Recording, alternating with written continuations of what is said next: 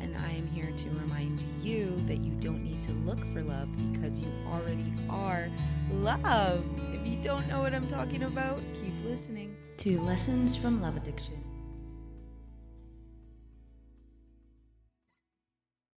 So, uh, I know there's a lot of talk about red flags, and we kind of all pretty much know what red flags mean. But I want to talk about green flags today and the things that actually signal that we are in the presence of a person that makes us feel safe, that makes us feel accepted, that brings us peace. So, it's the complete polar opposite of a red flag. And if you don't know what a red flag is for context, it is a sign that a person is just not for you. They're incompatible. It's a sign to run, really. But for me as a love addict, sometimes I could get the two confused. Like for me, a red flag would mean a green flag before I was in recovery. I mean, I would see something in someone that I felt that I could fix or heal. And for me, that would be exciting. And I would ignore all of the healing that needed to be done on myself and instead just focus on what I thought this person needed me to fix. But what I was really, you know, subconsciously doing is hoping that by fixing their problems, they would think I'm useful and treat me right and stick around. And it just doesn't work that way.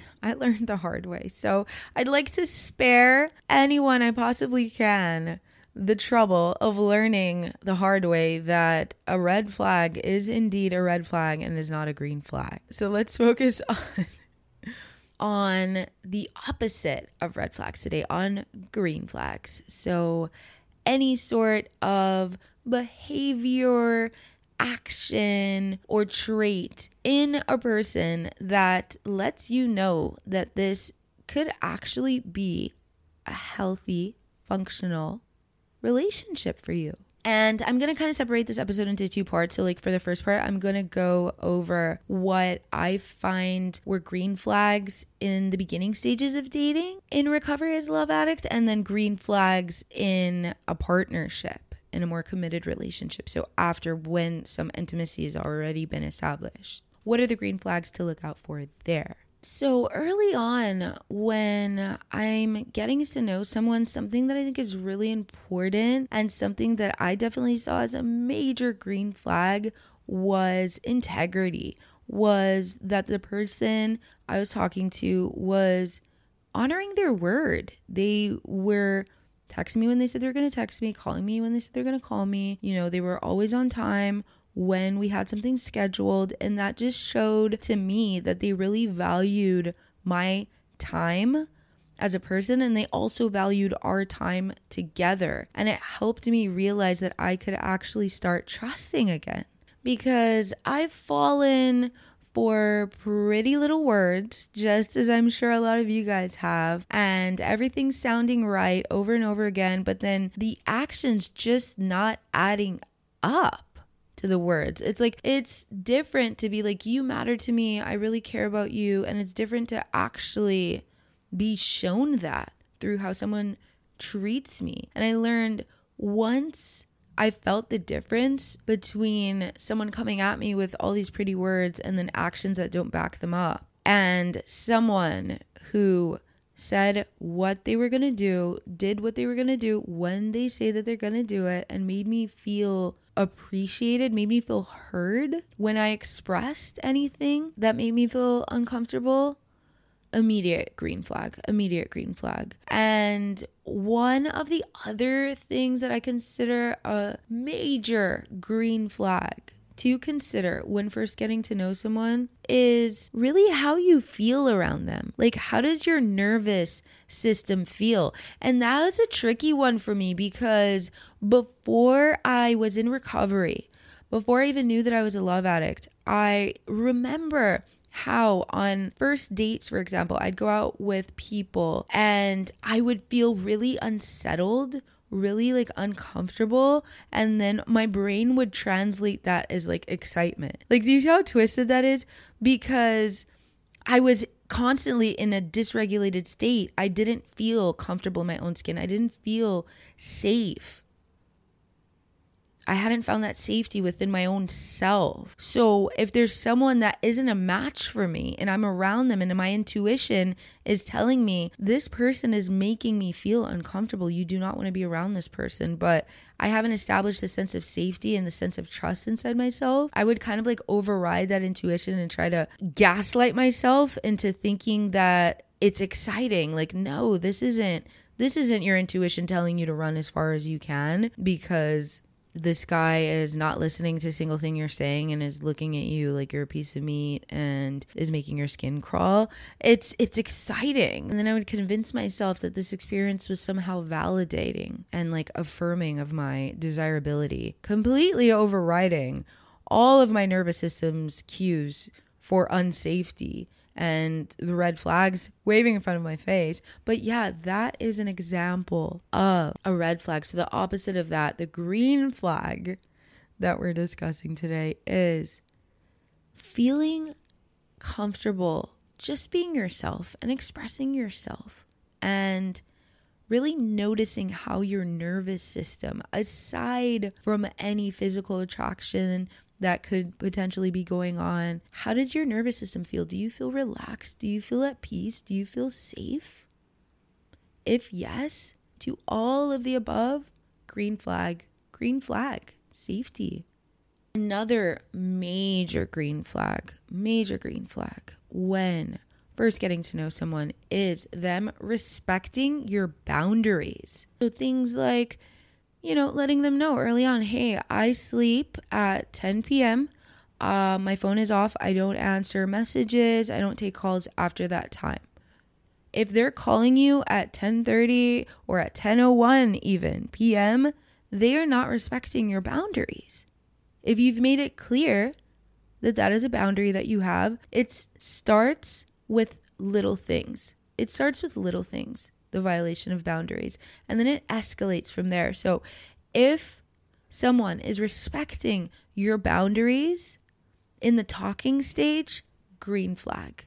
Green flag. And about the boundaries, it's not just, you know, little things like, hey, don't call me after this time. It's about are they respecting the time that you spend apart from them? You know, are they allowing you to have space for other things in your life? It's not just about like setting boundaries and obeying rules, it's about respecting your personal time, respecting your personal space, the boundaries that you have set for yourself, and also encouraging you to chase your dreams, supporting your goals, spend time apart from them maintain separate hobbies and interests. These are all green flags.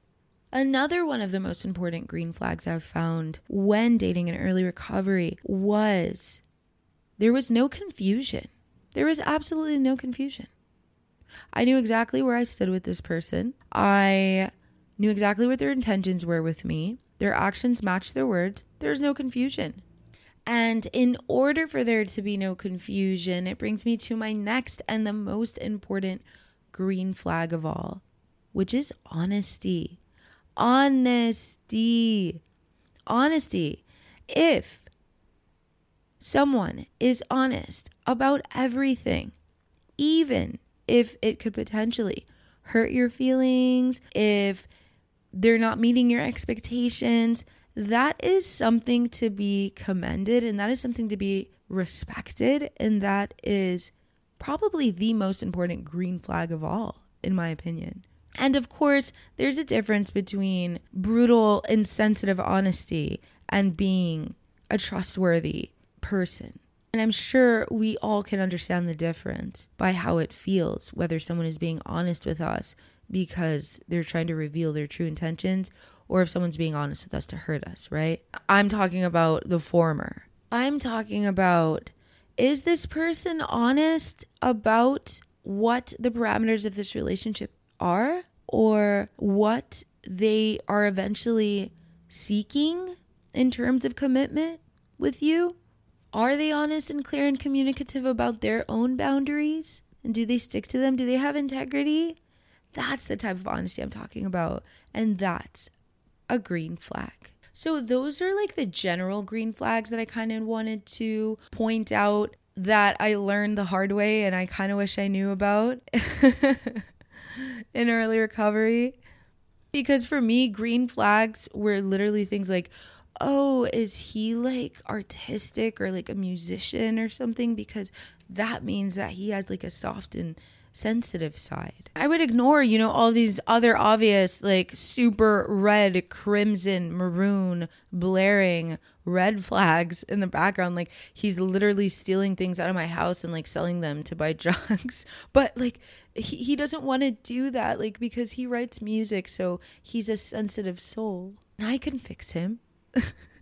or green flags for me would be like, oh, he has like so many female friends, so he must really understand women. Meanwhile, he's literally having sex with half of them, has had a baby secretly with one of them on the side while she was married to like one of his best friends. Like a mess. But it's a green flag because he's fluent in French and he plays the ukulele and he, he must be a romantic deep down, right? Or another green flag for me would be like a good dresser, like someone dressed really well, sharp, not necessarily expensive, but just like someone that really pays attention to how they dress. It does not matter how they treat me. It does not matter if they are emotionally available or have the capacity to even have human emotions such as empathy. If they were a good dresser, that was a green flag for me.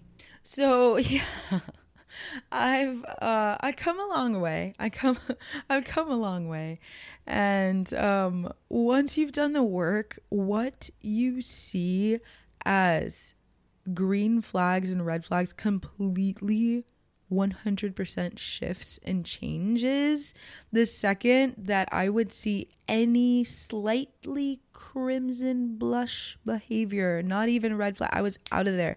Talking stage cut. You post one meme that's misogynistic, racist, and nope, cut, no explanation. That's it. I don't feel the need to sit and figure out why you are the way that you are, like I would just remove this person from my life before it got any deeper because as a love addict, we know how quick we are to try to get deep with the other person. And if we're ignoring a single red flag, a single red flag, even in the talking stage, that is something that we have all learned that we will eventually pay for very dearly in the long run. And you'll notice them early on, and you'll notice what your intuition is is telling you without needing to gather any further information about this person. And it just saves a lot of time, it saves a lot of heartache. And honestly, one of the biggest lessons from love addiction I've ever learned in my life is do not ignore the red flags early on. Especially as a love addict, we are setting ourselves up for absolute failure. And only a few steps away from being completely addicted to a person that is entirely unhealthy for us on every level. With that, I want to pivot and talk about